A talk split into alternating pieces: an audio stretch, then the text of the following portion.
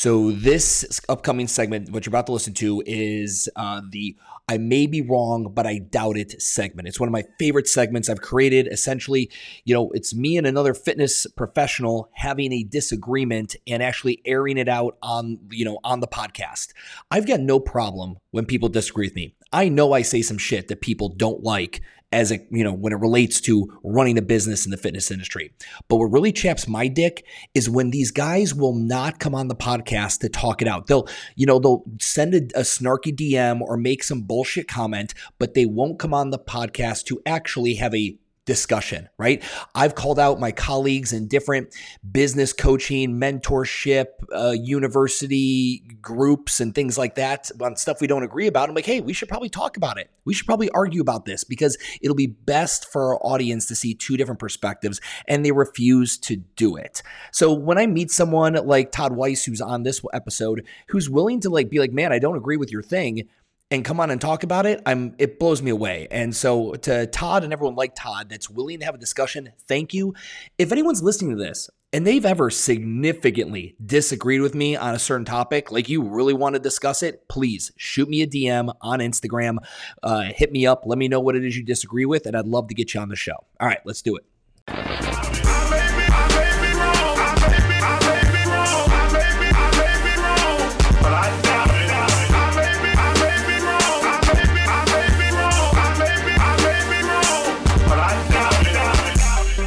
What is up, guys? It is Stu, and it is another episode of the What the Fuck Gym Talk podcast. Uh, we have a I May Be Wrong, But I Doubt It segment, if you're not familiar with that.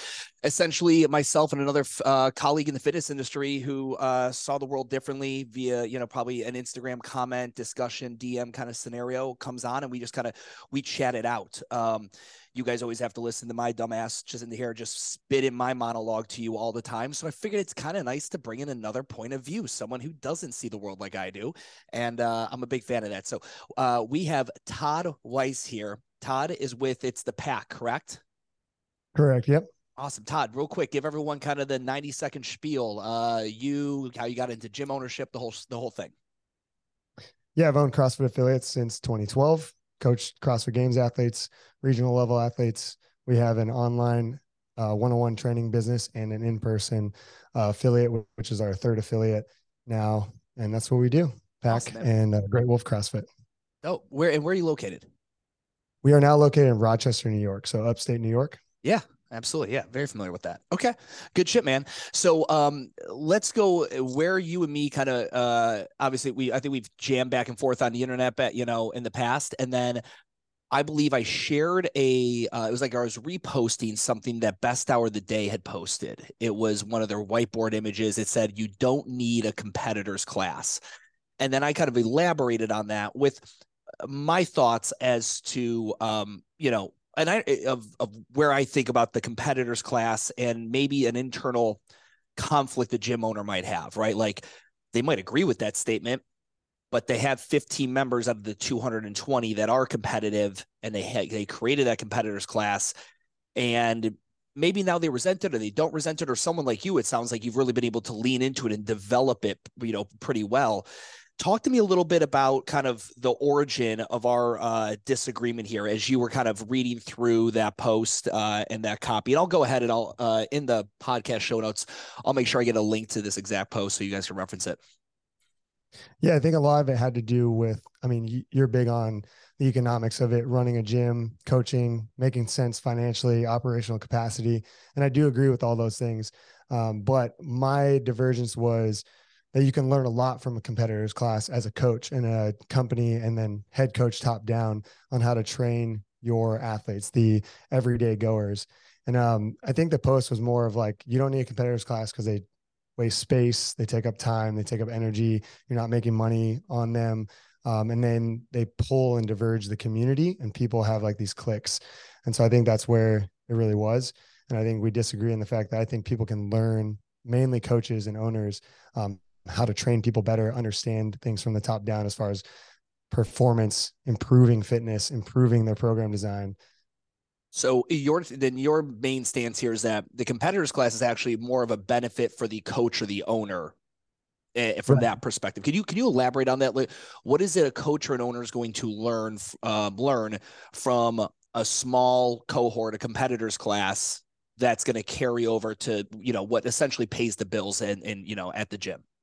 Yeah. So, I mean, the biggest thing is people come in your door, doors to get better, healthier and fitter, right? That's why they Googled you. They're, they're either overweight, out of shape, or they want to get stronger, and they're coming in. And if you're an uh, coach that's got a little bit of knowledge, or you have an L one certification, I would argue you don't really know how to make those people improve, because you don't have uh, the technical knowledge and then the experience to bring a top down. So if you look at runners, most of the time people are trying to run training programs as a marathon runner than an elite marathon runner would run. And we've developed those principles and methods from the best people and then applied it to people who want to run a marathon. I think the same thing is true in CrossFit or strength and conditioning. Like, you look at Westside Barbell and what they've done, then you see it happen in CrossFit classes. You know, you're really big on tempo. Someone made tempo, and Cal Dietz worked on tempo with his Uh, football athletes to make them better at football. And now we use it as a method to help you get fitter and stronger. Without those people at the tip of the spear learning these things, we wouldn't know it as coaches and implement it into our classes and our general uh, population. So you get the experience from the fifteen people trying things out, learning, and like seeing how they adapt and respond. And then you can be like, oh, this may work for so-and-so, or this may work for my group model. Yeah, no, it's, um, so uh, you're one hundred percent right. So let's use an example. Let's use, um, E P O C, right? Excess post exercise, uh, oxygen consumption. Uh, that's Orange Theory's, and that was the basis of their entire unique belief in fitness originally, was E P O C. And then the various, like, I think they ran with a four zone model, but heart rate zone based scenario. So that all, that obviously comes from the top down. No exercise scientist or in high level endurance coach is really getting too excited to wake up in the morning and go into the lab, you know, um, with their metabolic cart and perform V O two max test on Sally, who's forty pounds overweight, right? Like, that's, you're one hundred percent correct. I think from a, a science perspective, it's all tip of the spear down to what we have. I'm really curious when I, when I hear that at the group fitness level, what are we taking over? So give me like a hard concrete example. Like, well, this is something that is like, it's a high end competitive. It's a, it's a, you know, a higher echelon element of training for CrossFit. And I take it down to the G P P people, the ninety some percent of my membership, and this is how they benefit from it. Yeah. Let, let's take the uh, most rubbing movement, snatch, clean, and jerk, okay, or overhead squat. You have some of the best athletes in the world or close to, and you're teaching them how to snatch, clean, and jerk, making them better, looking at all the nuance and details um, of those things. You can then learn the little minute details to apply. So you learn how to cue and correct. You learn how to see things better. You learn how to articulate a little bit better, because they're so good at what they do. To make a change in that is a lot. It's like, you have to really sharply see something. That skill that you develop as a coach by working with these really high level athletes then can be applied to the G P P. Cause most of the time in these scenarios, like you take Invictus, for example, there are coaches that work there and coach the G P P class, or our gym, the coaches that work here and coach the G P P also coach the elite athletes. So once we've developed that skill with the high level, you can then bring it down to the general person and be like, okay, yeah, we got to drive through the floor better, midfoot, your back angle's a little weird. And you start perfecting their mechanics and technique, even if it is with a P V C pipe or, you know, whatever they want to snatch, but you can glean that over a little bit. And the concept there being high level athletes, and let, let's, you know, um, Invictus, the Pack, uh, I don't know what other, another six CrossFit gyms or whatever it is like that. Like when we say high level athletes, like people who, and again, and I'm, and I, I'm, this is such a dick thing for me to do right now, but I'm going to do it anyway. um, they're recreational intramural athletes, not yep. being paid for the sport. They have full-time jobs. This is a pipeline dream. They're trying to walk on to a division one team. They're trying to, they're trying yep. to get a paid spot, right? They're not professional athletes. They might not even be of the highest caliber. A kid who goes to what, I don't know what you guys have now, super re, wait, what's the next level, quarterfinals that you guys just did? Quarterfinals and semifinals. Great. Yeah. Quarterfinals, semifinals. Like the difference, the shittiest athlete at the CrossFit Games that makes it to the CrossFit Games, the shittiest, the least yeah. fit, is still fitter than every single one of those people there, right? Like, so these tiers of like, I'm a, remember, I remember like, I'm a bubble athlete on the open. All that meant was you fucking sucked and you might make it to regionals if six people get hurt. That's what that meant, right? Like yeah, yeah. Now, you know, quarterfinals, you suck less than open athletes. Next level, you suck less than quarterfinal athletes. But really that entire, I still look at the bell curve, twenty percent go to the CrossFit Games, top twenty percent. Right? Bottom twenty percent, fucking whatever. Mid sixties, like the sixty percent in the middle is just all of us. We're just like, we're better than average, but in this, for the goal of the sport, you're still dog shit. Like you'll never get paid. You're never going to make it. Realistically, right. You might go team. If you can go team, maybe, and find some people and the team doesn't break apart every fucking year, um, yeah. maybe something like that. But okay. So with that being said, and just clarifying that, watching those athletes, those higher level athletes, you're right. They have less errors in their lifts. So a coach has to be able to nitpick the smallest. Again, like I said, you know, I mean, you can start getting pressure plates like on the floor and start seeing like where right. their foot displacement power is and stuff like that.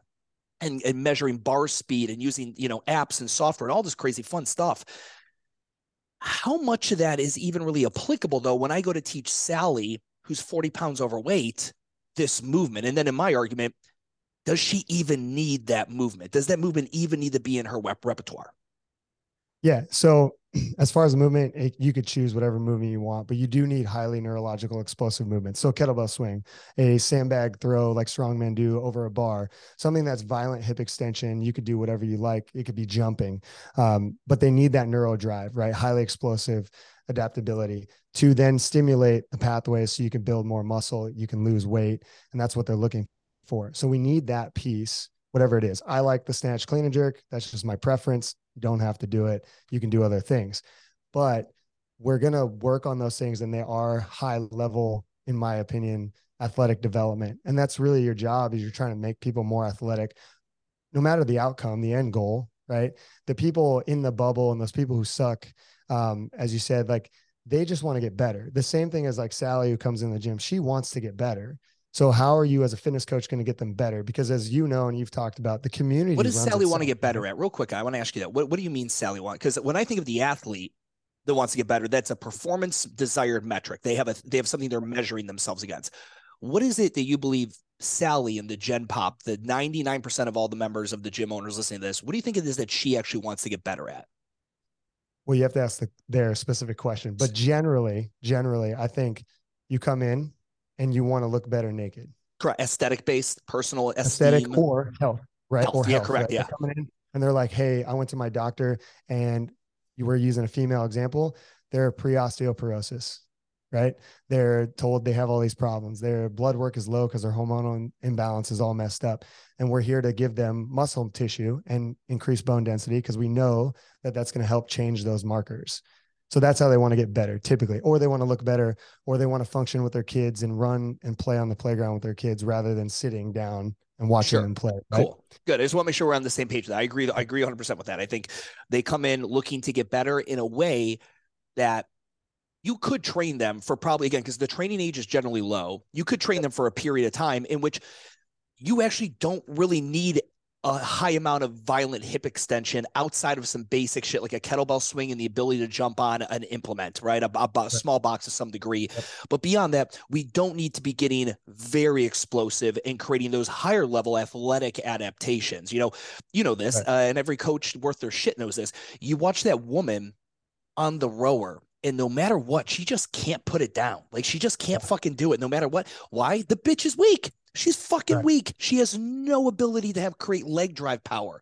All right. Even horizontally, which is the easiest way to fucking do it. Right. right. Like, so it's, it's like, she just needs some basic strength training before right. we try to have her represent productive power output. Yep. So I, that's where, like, when I hear competitors class, it's, you know, and, and gym owners doing that, it's like, okay, let, let's just run the numbers. Like, what percentage of these people need the competitor's thing? Okay. And not even maybe need, they want. And then if they want, does that mean you allow everybody in, or do you create prerequisites? I think that's a, that's a big question for a lot of these people running. Uh, he wants to get in it. What do you mean he wants to get it? He's fucking been here six weeks. Tell his fucking ass to get in the group class for fucking two years and be able to meet these fifteen, whatever benchmarks we've created. And then he can come do this thing. Right. But right. Now it creates the cool kids versus the non-cool kids. Oh, that's what the fit kids do. I should be doing that. And it generally happens concurrently with a group class model, meaning the, the fitter kids are over here doing their thing, competitors, and the group class is doing over there. How does, how do you think about that segregation and creating cliques where the gym owner has been the one to create it? The gym owner literally right. said, I'm going to create these two classes, and it will. There's no ifs, ands, or buts around it. It's going to socially create cliques and create a divide as to I provide a thing, aka fitness, but I got two flavors of it, right? Yeah. I got this one over here that the rest of you fuckers can't touch. This one, but and then I've got the one over here that I want you guys in. That's for everybody, the, the all-you-can-eat buffet version. Yeah, so I think you hit on a a few things that people go over in this, this model, and it's already the awareness of that. So you have to be aware that that's going to happen when you do this. You have to know you're right. It's a community. It's a tribe, whatever word you want to use, there are going to be cliques regardless. So that's the first thing to know as a gym owner, and you got to stomp those out. You got to be okay to be like, hey, we're not doing that. This is for everybody, and, and get inactive or interactive with those things when they're happening. The other thing is that, um, you know, I come from a place where I believe that, and it's just a philosophy. I believe everyone could go to the CrossFit Games, whatever CrossFit Games. You believe everyone is, can? Yes. Yeah. And it's a philosophy. So like, hear me out on this. Okay. Your, it's, it's your CrossFit Games. Let's say you want to lose a hundred pounds. That's your CrossFit Games. Got it. Got it. Because I coach CrossFit Games athletes, and I've, we've won the CrossFit Games with a fifty-five year old masters. Like I, that's just what I use as my like analogy, my pinpoint. Sure. So your CrossFit Games is whatever your championship is. Yeah. With that philosophy, everyone is on the same playing field. You just have to make sure you're aware. Someone might want to go to regionals or semifinals or the games. Someone may be trying to lose a hundred pounds. Someone may be trying to get their first pull-up. There's no reason, though, why they're doing different things. And Greg said this, we don't vary by degree, we vary by kind, or sorry, we don't vary by kind, we vary by degree. So we all should be doing squat, press, pull of some nature. And I think you would agree with that, but the degree in which we do it is very different. So as a coach and gym owner, people come through the doors, they want to get better, whatever better that is, you have to meet them where they're at. And maybe a competitor's class is what you want to do, or a hybrid model where you're doing class plus some one-on-one coaching, or you're doing just one-on-one. We have a ton of one-on-one athletes that come in that just did quarterfinals, and the gym is here watching them do it, and they want to know where they're at in their ranking, and the community gets behind them, right? Those athletes also still come in. They're part of the community. They're very respectful because I've set the tone, and you make sure as an owner that, and the head coach, whether you have somebody running it for you, that that's not allowed. And when they do act that way, you got to come in and put your foot down. So if you want to have these two classes or whatever, however many classes you want to have, you got to make sure that you're okay to have a hard conversation with somebody and say, hey, you're not, you're acting like an asshole. Stop that. Or you can leave. And you got to be okay with firing that member to preserve the things that you want to do. And in my opinion, I think the gym owner's heart is in the right place with trying to have a higher level class, trying to have these other classes, and trying to have a boot camp class, but they're all the same class. They're all the same person. You know, it's I, just the goal is different. Yeah. I, li- I like how you put like, uh, you extrapolated on your, your paradigm there. Of everyone has their own version of the CrossFit Games. You've heard other people, like everyone has their own Everest, right? Whatever right. you're trying to climb, right? Now, with that being said, and this is like my knock on group fitness in general, and it, it just, and I, listen, I sold it. I'm, I I can knock the, it's not perfect by any means. And, I, right. and it's hard to argue against this, I think. Group fitness does not develop optimal fitness for any one specific person. It yep. does what G P P is meant to do, right? Now, with that being said, that, that's the hard part. And I know like you hear guys like Sean Pastuch or whatever jump on this train as well. It's like, okay, so if everything is going to be different by degree, not kind, and there's two hundred fifty people in this gym, there's probably two hundred fifty degrees, like unique fucking right. things. And it not only, maybe not the goals are always unique, but it's also the situation of that person, the, the bad shoulder, the history of this, the, that I move like crap, kinesthetically unaware, whatever it may be. That becomes, I mean, that that's, again, it's one of the, the problems. That's why if you're a really good group fitness, group class coach, and you can manage, you know, a wide array of, of different degrees simultaneously, when everyone in that day is doing some kind of vertical press, horizontal, you know, uh, pull and, um, and single leg work, whatever that may be, you're able to modify that for everyone. Good, great, grand. I think that's, I think it's very hard to do. Um, but this is like, to go back to the competitors thing on this, you seem to kind of have this dialed in. I'm curious, do you believe that there should be a prereq, like a couple, like a couple things? Like I think of Jim Jones, one of my favorite like case studies to kind of look at, like as far as exclusivity goes. I think if you're going to have an elite group, and I'm, I'm okay with there being elite groups. Like there's a run club in Charlotte, very popular, a couple hundred people go every week. And then there's an elite group of those, but they all have B Q times. They've all got Boston qualifying times and they're all fucking training. They should, I mean, they should be separated, right? They all are paying for individual coaching from this one faction here in Charlotte, whatever it may be. And they should separate the, the two of those uh, efforts as far as that goes. Do you believe there yeah. should be prerequisites? Like, okay, well, we got to see either you have something, you have something on the calendar you've paid for, a competition you want to participate in, or we have these benchmarks. You have to meet these prerequisites in strength and gymnastics and conditioning ability to be able to play with these kids over here on this side of the sandbox. Yeah, I don't think so. Um, I think for safety, yes. Like you, obviously you can't have somebody can't perform the movements safely. And that's a conversation one-to-one. You'd have them in class, you'd have them coach, or they do one-on-one training uh, with a coach or something. But I don't think you need to. I think it self-selects in a way, the sport itself for CrossFit. Running the same way. Like, you know, I'm not really sure how many people get self-selected. I think a lot of people get pretty fast at running and cycling. It's just how much time and work you want to put in.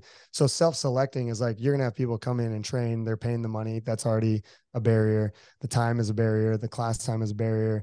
Um, their consistency is a barrier. Cause obviously if you have somebody come in five days a week versus somebody who's coming three days a week, sure, the person five days and get better. So the self-selection happens on its own. You don't necessarily need to have those conversations around it.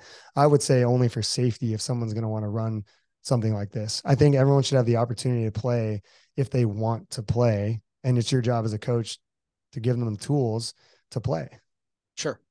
And, and so, and somebody comes out and like, again, like someone who their fitness methodology is running, high likelihood, they may at some point sign up for a five K or O C R or something adjacent to running, right? That just, it just what happens, because fitness is a hobby for everybody at first. Right. It is a job for the very, very small one percent. So if uh, two million people a year register for a, a, a race, an organized race in the United States, you know, again, that that's all a bunch of hobbyists. It doesn't mean they can't participate right. in a race, but now there's two different things there. That's running is a fitness methodology. Racing is the sport. Different durations, different styles. Where my rub with CrossFit always is, has been we allow the opening of these commercial affiliates where CrossFit's the fitness methodology. And unless an organization like yours or maybe an Invictus or someone does a very good job drawing the line in the sand and saying yeah.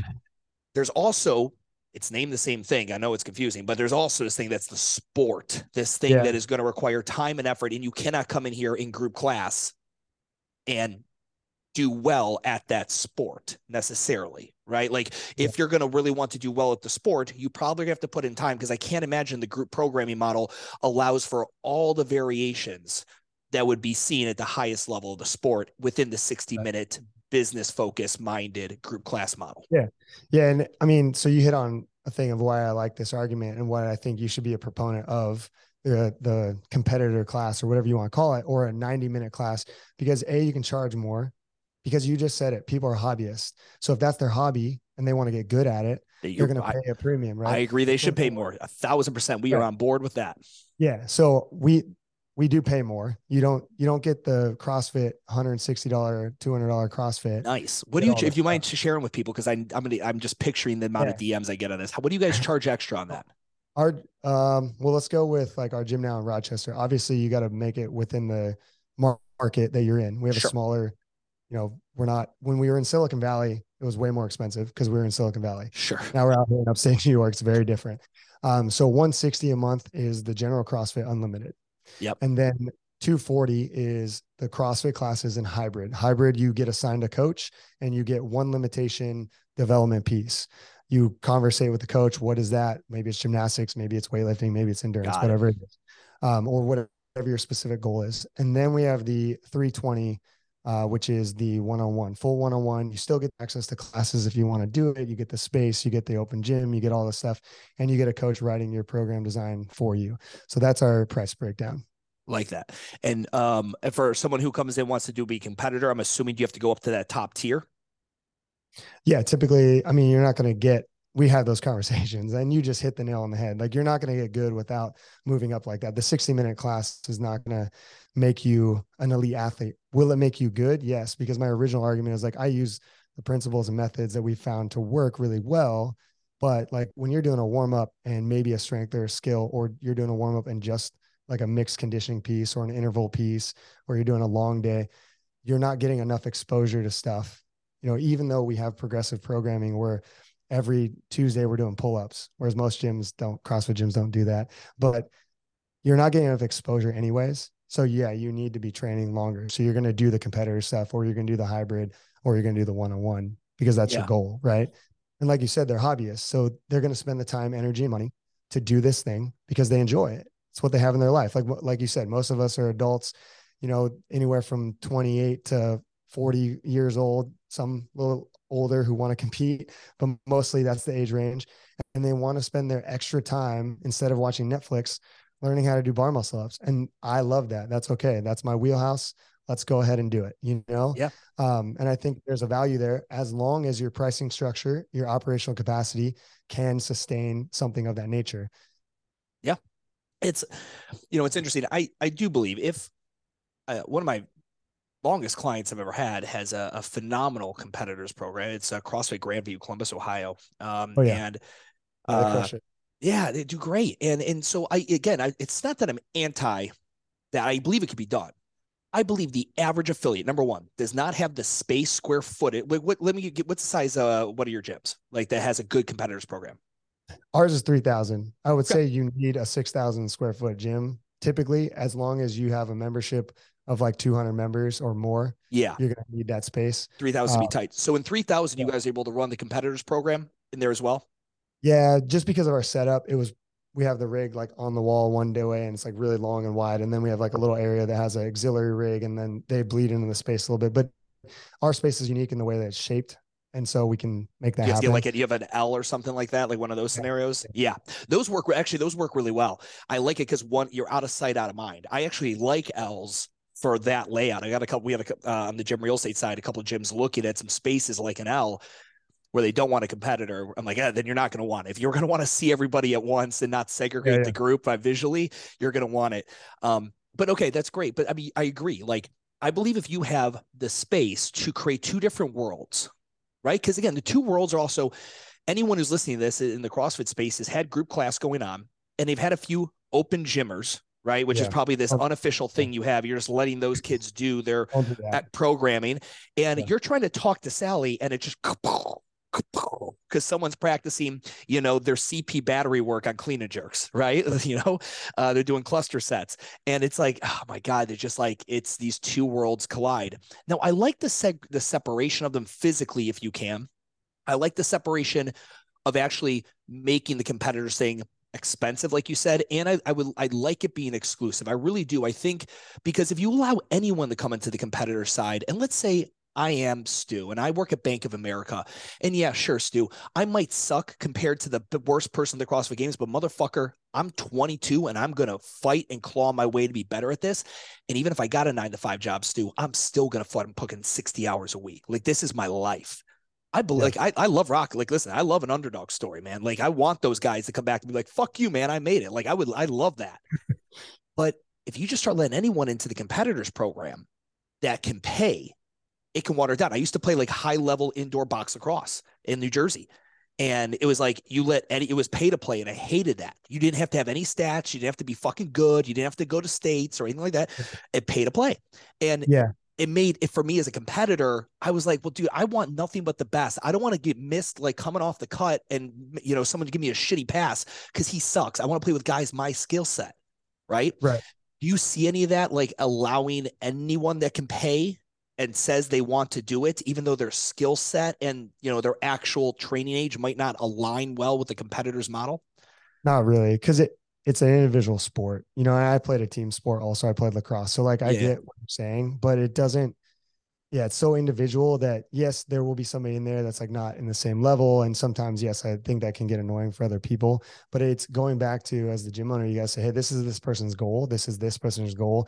And we have conversations all the time about, where are you on the leaderboard? Where are you sitting in this thing? You know, where is your set point? You know, what did you score? Where are you? And then you get some awareness of like, okay, that person was minutes ahead of me. So they are much fitter, right? And that's the one cool thing about CrossFit of how it is, you know, defined by the times and the seconds and everything else. It is also a double-edged sword because it creates other problems that we won't get into, but it is cool to be like, hey, look, if you want to bridge this gap, you got to go here. And everyone knows, you know, it's like the badge of like, I'm level one, level two, whatever you want to make up. I don't like that, but it's because it's very apparent when you finish the open and you're ten thousand and somebody you're training with, even though you're all putting in the same time and maybe you're doing a competitor's class, somebody else is a hundredth, you know, that that's very different. And you have respect for those people. So then you just come in and you're like, hey, that guy's a hundred. I'm, I want to get better. I'll just watch what they do and I'll try to emulate them and stay out of their way. If you're in their way, hopefully you're not. And then the person who's a hundredth, as the head coach or the main coach of that athlete, you gotta be like, this, these people look up to you. You're an inspiration. You're showing what human capacity is, you know, as long as you're doing safe, not getting injured, but they want to be like you. So set an example. You bear that by being this fit, because you have nothing else other than being fast at exercise. So you might as well be a role model and be an inspiration and like help other people get better. Right. Yeah. So you have to have that growth mindset as well. But I don't see it the way you're saying it with like the pay to play and people coming in, because we're not throwing a ball to each other. You know, my, my skills don't have to be. Sure. Someone else's shitty performance doesn't impact your performance, which right. is, which is one of the hard things on individual sports like that. It's kind of like, you know, runners, right? You can go out and have your best fucking race ever, but bro, if the dude next to you just had a better day, that's, that's yeah. how it stacks up, right? There's nothing, you can't play any defense. You can't trip him, right? You can't, you can't fucking stop him. So I do let, see that in teams though. So you got to be careful with that. Or like when people are like, I want to do this competition with this person, that person. You the, oh, the couple shit, like the doubles yeah. and all that. Yeah, yeah. I just, and then like, it's one member who awkwardly is asking another one. And now that member feels kind of obligated to do it. And it just, yeah. Right. And they're like, man, I just, going to the gym was fun. And now I feel like it's a job. It's an extra thing. I have to go to these practices. I have to be practicing all these things. And I yeah. think that's like for CrossFit, that's one of the things. That's why, and I, and I didn't do it right in the beginning. Uh, and if I go back, I wish I could have done it better sooner, but like this idea of the movement repertoire and what's available yeah. to people when they first come in is just so vast. There's just so right. much to get better at, when I really think it could be boiled down to like twelve exercises, really. I mean, it could be boiled down to something very simple for the first year, six to twelve months of your training um, to focus on and not even worry about these outlier type things. But, you know, you obviously have figured out uh, a good a way to do this. You, you've obviously, you know, probably looked at other people in the space doing it successfully and created your own style, and, and it's, it's working. My guess, it, it, most of the gym owners, most of the, like, I was reading through the comments of that post, and I even went back to where Ackerman and, and Best Hour of the Day posted up on theirs and the conversations that was going on in that post. And it, most of the gym owners that are doing this competition thing, they grow to this, to, to um, resent it, right? It's something yeah. that they gave birth to and life to. And then later on, they're the first owner that's like, God, I just, these competitor kids. I'm like, whoa, whoa, whoa, whoa, sleep in the bed you made, motherfucker. You were the one yeah. who put on the CrossFit Games watch parties. You were the one that or ordered a fucking worm after that, after the twenty thirteen CrossFit Games. Like, y you were the one that put sport in their head, because maybe that's where you are. You were more of an athlete than you were an owner at the time. What, what are your thoughts on that when you look at these other gyms that have competitive things, and you, and essentially it's not making them more money, right? It's not like a good revenue stream like yours. It, it's not producing the result. They're not going to quarterfinals or the games or things like that. It's just, it's splitting a, a small amount of square footage into two areas. And one of them is the loud minority, A K A the competitors. And it's creating a shitty client experience for the other ninety-four percent of people. Right. Yeah. And that's, I do agree with that. And I, I agree with the post generally. I just was coming from a different perspective of like, I know where you sit financially and operational capacity and how you want gym owners to grow. And I also know like the Best Hour of the Day guys, like they want people to grow and get better too. And so really I was like, hey, we need to have a conversation about this, because I could bring some of these things to light that I think gym owners can do a better job if, right? And they need to be following the things that you're talking about. Walk around your gym, map out the square footage, figure out if you can, that's the first thing. Then figure out the price that you need to charge to make it valuable to you and valuable to the person within their economic demographic within your gym. And then from there, go and ask yourself the question, what you're alluding to is, do I actually want to do this? Because for myself in twenty fourteen, uh, I was like, I was, I went to regionals and then I coached like my first athlete going into twenty fifteen and then grew from there. But I asked myself, like, oh, I want to be Ben Bergeron. And like, now I don't want to be Ben Bergeron. I didn't really care. But at the time, you know, he was a big, big sure. deal. And I was like, I want to be Ben Bergeron. And Did I you ever want to be Rudy that. Nielsen with your beard? No, no. Rudy's cool. Rudy. um, yeah, no, Outlaw's good. So I, uh, I was like, yeah, I want to be Ben Bergeron. And then it turned into, I want to win the CrossFit Games with an athlete. And last year I did that. And now I'm like, well, now what do I want to do? And now it's kind of like, I just love it. I'm going to, it's like wash, rinse, repeat. Right. Sure. But you, you have to set that for yourself as the, either the coach or the owner, and really take ownership of the program you want to develop, and understand that, like, maybe you do it for ten years and that's okay, but you got to at least dive in and do it for five to ten years. You know, it's like getting hired at Apple or Google. You're not going to work there for two years and quit. You're just not, like, yeah. you're not going to be any good at it. Also. So you got to dive in and stay there long enough to really get good and ask yourself the hard question, because you got to deal with all these problems that you're bringing up. Those are yeah. problems. You got to have conversations with people. You got to set the line. You got to ask people for money. You got to move their space and their equipment. You got to move the member space and equipment. You have to explain to the members why this is this and why this is that, and be okay with that, because you want to coach and develop this program and deliver the service. That's and, and, so that's essentially what you're talking about.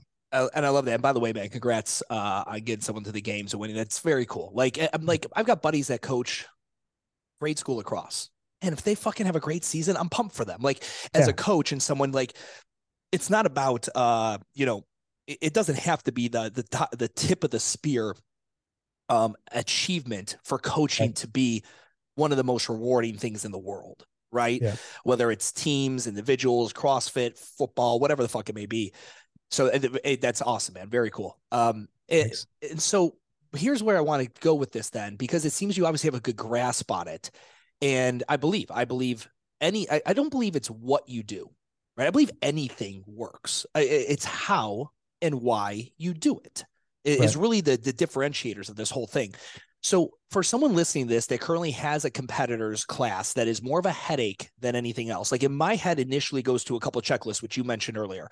Um, Can I run this to where both client experiences are not encumbering of each other and not taking away from each other? And that's going to be a square footage and equipment inventory and a coaching staff type scenario, right? Do I have that ability? Financially, how would you think about this? So if, let's say, a, a gym owner came to you for mentorship, he goes, hey, I'm thinking of doing this. I've got an L two like shape building, right? And I yeah. have, I'm going to get some more equipment. I want to do competitors.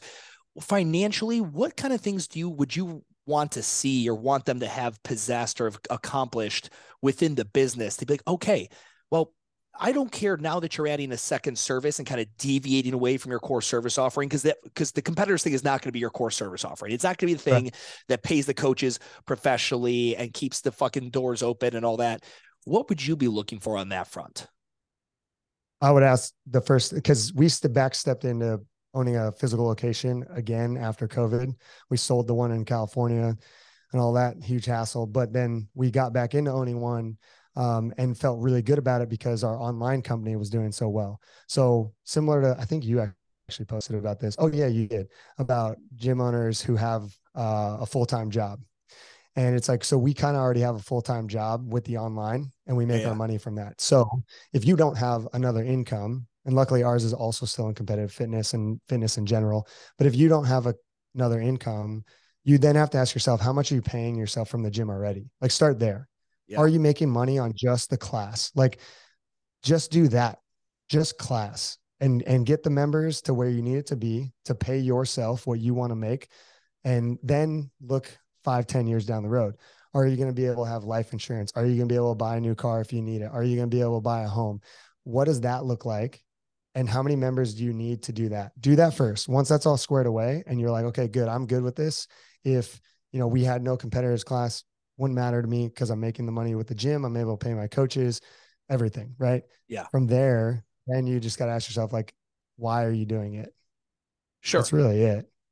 And you got to make the money first. You got to pay cor- yourself. Correct. Yeah. You've got to, you got to achieve that, because you signed up to be a group, a commercial group fitness facility. So if you're still a right. C minus over there, and then be like, well, now I want to go be an A plus in, in competitive, whatever. It, then yeah, no, I, I I don't recommend that at all. Now, what you said was very interesting, because yeah, I made that. I mean, for uh, Todd was referencing a, a post and a, a paradigm of mine that I stand firmly behind. if you're a part-time owner, and I mean a part-time owner who has a full-time career outside the gym, stay a part-time owner with your full-time career so that you do not have to immediately extract cash out of the business to pay for your own livelihood. It allows you to run much faster than your competitors who are having to extract cash out of the business every month for their own livelihood. So it's just a basic math kind of uh, assessment. But it made it made me think of another one. I was on your website here. Um, and uh, and by the way, like I can tell you, is it Squarespace? Yeah. It's well done. I see a lot of websites, a lot of Squarespace ones look like dog shit. Yours doesn't. Good job.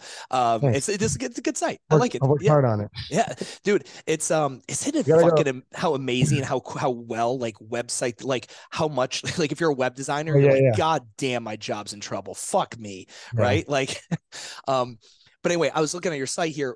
Where would you think about when someone's like, hey, I I've got I'm gonna do this. I've got a competitors thing that's already it's already started. I probably should. I wish yeah. I would have had this advice or this podcast to listen to beforehand, but I already started it and it's, it's causing fucking headaches and riffs and I need to do something about it. What's your recommendation? And, and, you know, the money's not quite there. They're, they're fucking having a hard time running the regular gym. Do they shut it down? Do they try to rehab it? What would your advice be? Well, back to like, do you want to do it? So let's assume they want to do it. Sure. I think the best thing to do is find out what the pain point is. So like a good example is I know there's a gym that was running, they're letting people come in and do Mayhem. And then they were like, then they were trying to run their own competitive thing. And like, then they upcharged people because they were doing Mayhem and it was getting wild and they didn't want people doing Mayhem. So it's a weird thing in that scenario, but the easiest thing for them to do is take all the people that were coming in to open gym and have yep. a meeting with them and say, we understand that you guys want to get better. We, we love that. When we love that you want to be here, this is a great space. What we need to do though, is one, we need a level set on our gym membership. You guys got to realize that we are a CrossFit gym, we're a health facility, or we're a fitness, functional fitness gym that eighty, ninety percent of you guys are, are just coming in for health and wellness. And that's how we make money. That's how we keep the doors open, lights on. That's how you have a space to train. Now, we know that you want to do more. We need to make this fair for them and we need to make it fair for you and fair for us. And you just set down the value proposition of like, it costs this much. This is the times. We're going to do this and we're going to provide the best coaching and eyes on you as possible in this area. And we're going to work together to make this whole community ecosystem work the right way. You might lose people, but you're going to have to do that or else it's just going to be a huge headache. Everyone's going to hate each other. You're never going to get paid what you need to get paid. And then the worst thing could happen is you start charging something and everyone complains because, oh, now they upcharge this stuff and that. And there was no explanation. There was no conversation. And you just got to, I mean, you have a small anywhere. Most people have a one hundred fifty person gym in these micro gyms, right? So like you have one hundred fifty people, twenty of them, maybe you want to do competitor stuff. Have a conversation with the twenty people. It's not that hard. You know, sure. It's like a Cub Scout group. It's not a big deal. Yeah.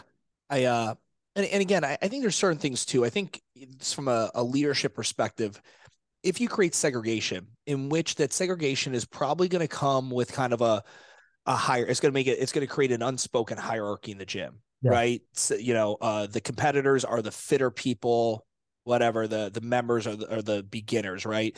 Um, I think there's any, I think there's an opportunity like a la something like Ted Lasso, where you're going to go ahead and you're going to have your competitors insert them or require them to insert yeah. themselves in the regular yeah. community in a very giving, gracious type way. Not like, oh, you have to attend class every now and then. Like, oh, great. I got to go fucking do this one workout that I'm going to crush right. everybody.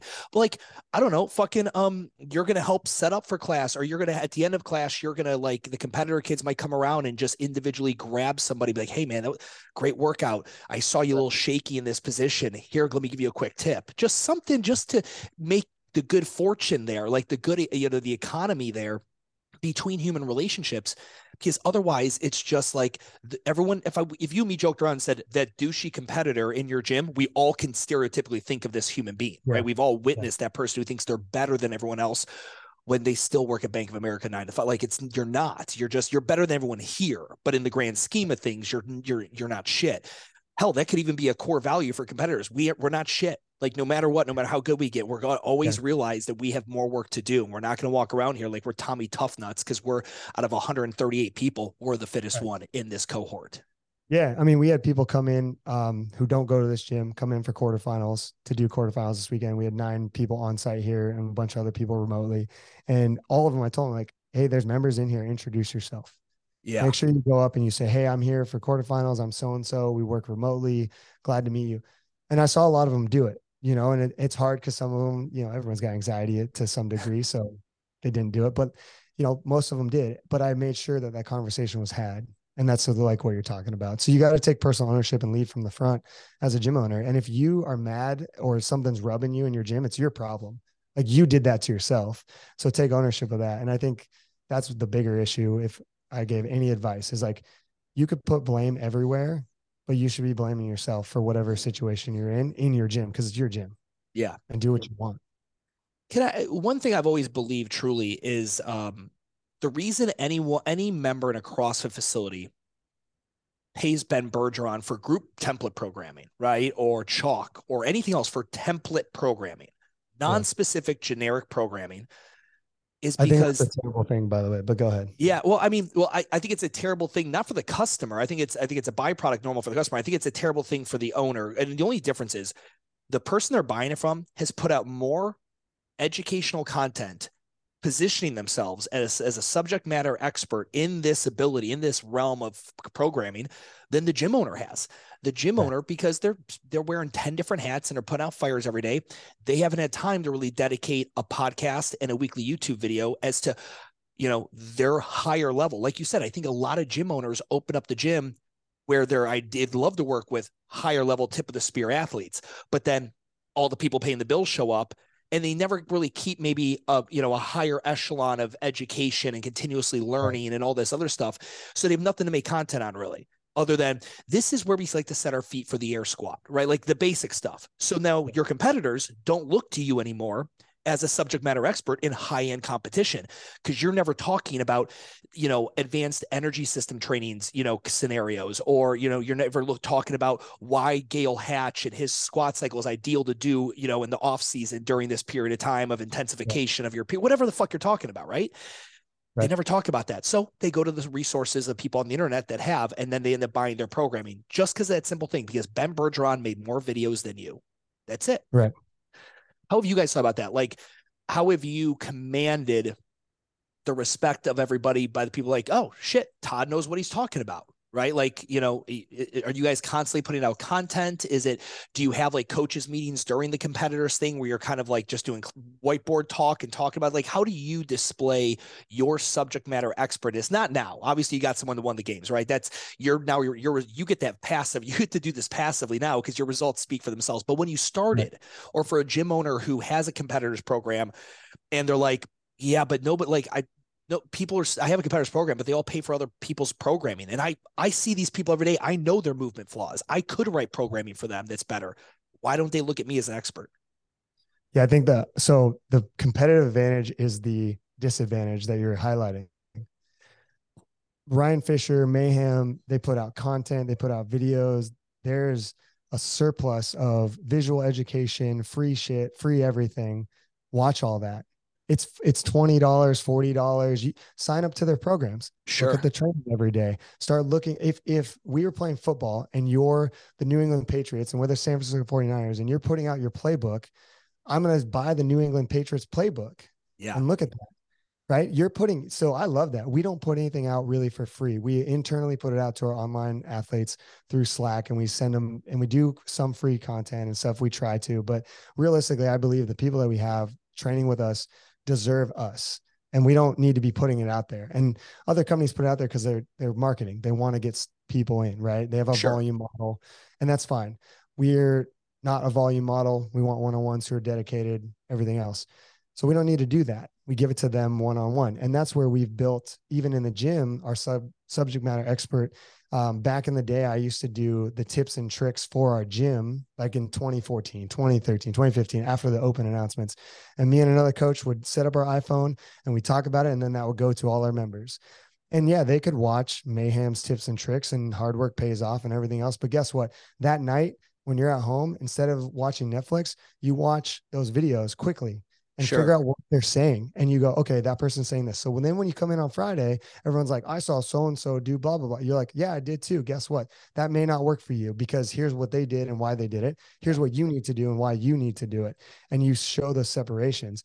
So the hard thing is you now have to take on this daunting task of, of knowing what the competition is doing and then being ready with the information on like Friday Night Lights, if we use that example, or just anything, any training day, people come in and they're like, oh, what's this? What's a cluster set? I saw on Training Think Tank this, I saw this. All everybody's putting out the content, just consume the content, because guess what? You're in fitness. You're going to learn something. You should be consuming it anyways. It's part of your job, you know? And then also, yeah, continue education, go get your O P E X certification, go, you know, get a mentor, do all that shit because you need it, or read the C S C S book, which is great if you like textbooks, but hey man. Yeah. yeah. But so, I think that's the biggest key is it's, it's all out there. They put it out for free or a low barrier to entry, spend some resources, watch it all. Yeah. And I do, I, I truly do recognize the genesis for most of us who got into the fitness industry for, in a business capacity, the genesis for most of us was at some point we were highly, highly motivated by fitness because either just we liked being fit and challenging ourselves physically, or fitness was uh, what was needed for performance in a sport or an event or to some degree. So when we go into business mode, we take kind of a hiatus from that because we're now, we have to now learn a thing called business. The ones yeah. that don't make it in this industry refuse to accept that. They think the design, you know, just staying in the coaching realm and all that, which would be, which would be great, but you better hire a C E O and a C F O and a, you know, better hire people to do the, th the other business things. Um, and even like for myself, like, you know, upon, you know, after closing down Urban and taking some time and then like becoming a beginner again, when I realized that in my seventeen years uh, in my career, I actually couldn't very well biomechanically explain running. Couldn't. I never, I never dived into that. Not once in almost twenty years of this in, in this, my career. So well, then when I decided to go start, then when I started to start running, like, you know, be train, you know, myself, and I couldn't, like, I'm hiring coaches and talking to them. Like, I feel like a moron. So I just, I deep dived into text and analysis and just like, and started to learn it. But if I still owned a gym, I could still see myself have gone down that path. And then maybe, who knows, maybe Urban Movement would have started a run club or something because my interest in it was there. I do believe coaches need to have a, an innate interest in the area of fitness. It could be just in the group model. It could be in something a little bit adjacent, but more specific. I don't think there's anything wrong with that. But you better have your fucking house in order. And when I make content like that, like I make these broad stroke statements, right? And Best Hour of the Day or anyone else does. You know, it's because we're talking to a lot of people, and I know the majority of people do not have their house in order yeah. yet are running a competition class. And, and, and that's where there's nothing. It's just like CrossFit. There's nothing wrong with CrossFit. There's the way that a shitty CrossFit affiliate owner is fucking interpreting it, selling it, and managing it within that business. But it's not a problem with CrossFit. Just like, is there really anything wrong with the competitors class? I don't think so. Not in, not in and of itself. It's what's wrong with it is maybe the culture you allowed it to create, or the situation in which you gave it, you know, birth to, which was not conducive to have this thing in the first place. Uh, one more, another thing I wanted to hit on real quick here with you, because I, I feel like you've, you're very well versed this, and you're uh, uniquely um, capable of answering this question really well.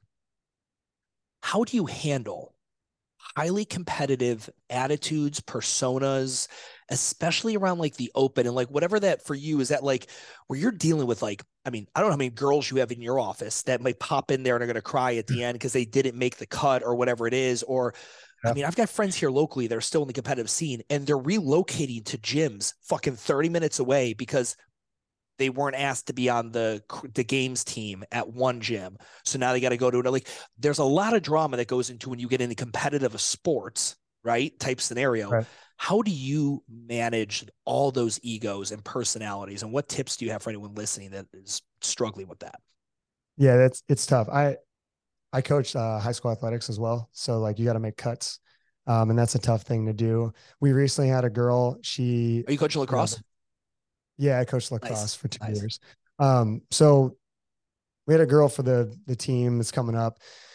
I said, hey, look, we're going to use metrics in training because there's three girls, you know, two, only two get to go. We're going to use metrics, metrics in training. We're going to use the open, and we're going to use quarterfinal scores, right? The girl got beat by seven out of the nine things. That That's plain and simple. You, you know, obvious, you got, yep. But it's still, it still hurts. Right. And it hurts too, because, you know, maybe the clarity wasn't there or their understanding wasn't there and like whatever. So you have to make sure that you're using things that are tangible to show them on paper, because that's the fairest thing to do. I think too many people uh, do the, they're my homie, and so they get to be on the team. Yeah. I don't think that works well. You got to build a, like a construct of what is the team? What, what do you need to do? Do you know why the Mayhem team works so well? Why do they work so well? Well, they're so similar in nature. They're so, their heights are the same. Their scores are very similar. The girls play well together. They are the strongest two females in the sport. Uh, the most recent ones, right? You got to look at those things. And if your team's not Mayhem, it's okay. You're going to look at the characteristics that makes up that team. And at this point in the game, if you know anything about the sport itself, you can't have any weaknesses. And it's really a test of the females and how good they are overall, not just at a few things. It used to be like, who are the strongest? And now it's not that way. Everyone's strong and everyone's fit. So you have to look at broad times and whole domains and set whatever your archetype is. Is it like your, you just go, okay, you got to be able, like you said before, like letting people into a class. If you're going to be on the team, I recommend just using historical data from the open, quarters, and any other post comp or previous competitions. But if you don't have any of that, you could run a combine and run some tests, or you could use test metrics from their data of like, well, this girl can do thirty chest bar unbroken and this girl can do fifteen. So check in one column.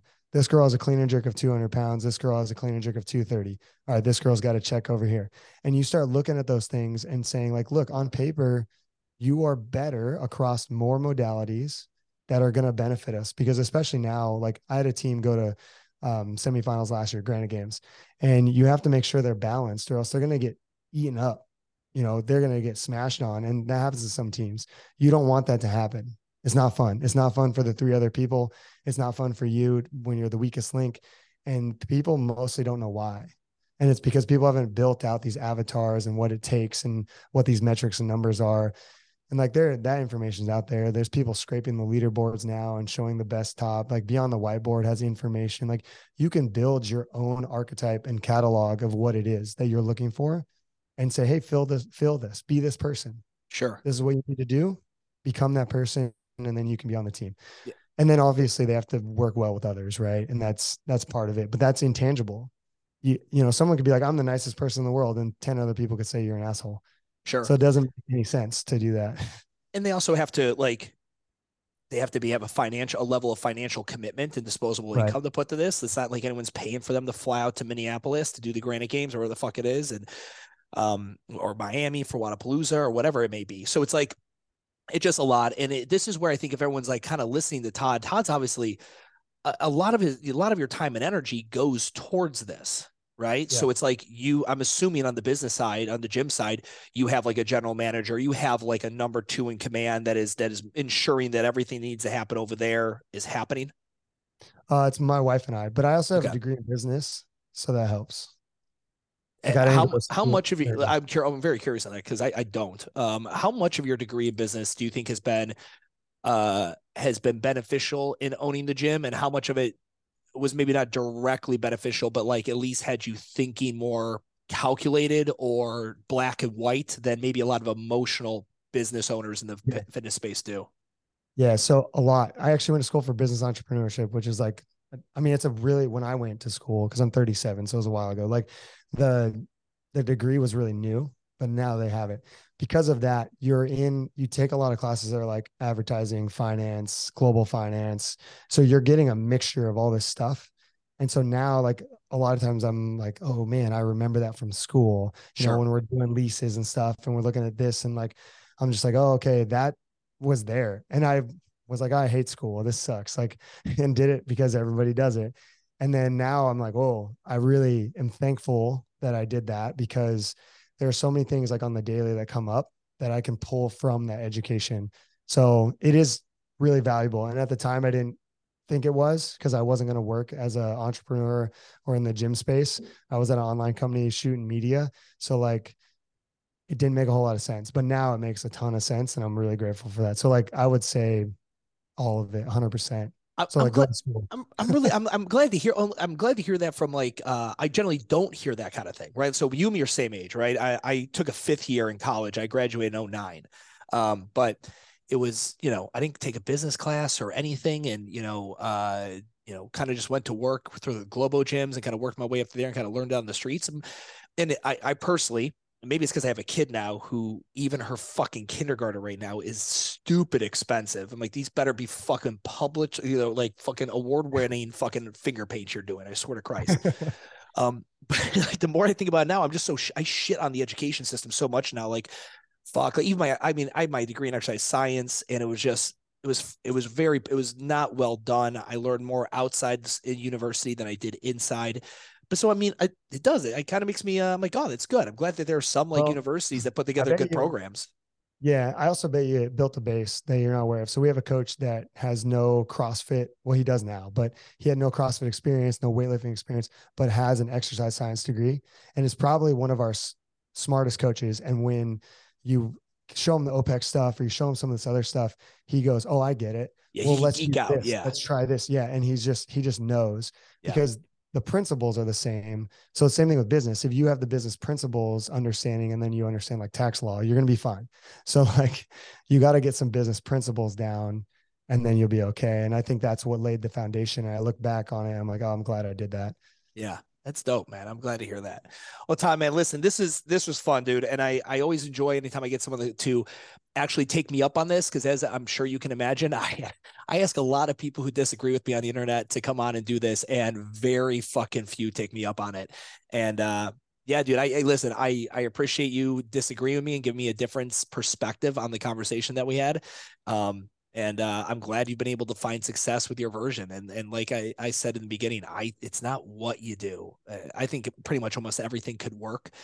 It's it's who's doing it and then how and why they're doing it. And I think you obviously have nailed down the, those last two, dude. So uh, I applaud you. Thanks. Yeah. And I appreciate you putting things on the internet like that because it helps people think differently. So whether or not they're going to come on the podcast, hopefully they look at your posts and they sit back and go, how does this apply to me? What sure. can I think differently about it? And could I prove my argument, you know, and that's a good thing. And it's nice when you guys like you come in, because like, uh, you know, going back and look, like you gave me a really nice, long, thorough response. Very well thought out. Even Sean, I was looking back, Pastuch popped in there. He goes, bro, I don't agree with you, but holy shit, you wrote that very well. Like he, like you, you really had a nice, strong, concise counter uh, point. And then you and me went back and forth in the audio messages. And it's like, there's just so often, and I'm sure most coaches maybe see it, or people like someone comes in, they're like, oh, this is fucking stupid. They, they, it's like, great, cool. Would you be interested in like talking about it? And I like, I did debate in high school. I fucking loved it, dude. I debated pro Holocaust. I did fucking, I mean, you give me the worst position. I want to debate that. So I want to be in the hardest position possible and have to fight my way out of a corner. Yeah. And, um, I, I'm telling you, man, I think, uh, I think more coaches like you, if anyone's listening to this uh, and you've got a, you know, a competitor's program, or you're having some issues with it and you want to talk to someone who's done it well, you know, uh, I'll ask Todd here to share his contact information, but uh, I would highly recommend reaching out to this guy. Yeah, I'd love to talk. Awesome. So what's the best way for someone to get in contact with you? Obviously Instagram, but you could always email us at info at, at the pack dot fit. Info at the pack dot fit. And if you want to check out Todd, just it's coach dot with period Todd, T O D D, W I S E. I'll have all this down in the podcast show notes. Todd, brother, this was uh, this was a ton of fun, dude. I wish you nothing but the best and continued success, and uh, we'll stay in touch. Thanks, Stu. Absolutely.